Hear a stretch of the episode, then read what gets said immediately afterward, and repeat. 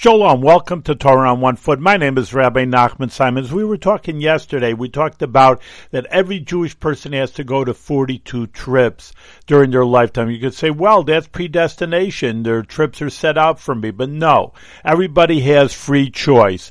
And the free choice, for example, would be Kiryas Tivus, where they say they were buried because of the desires.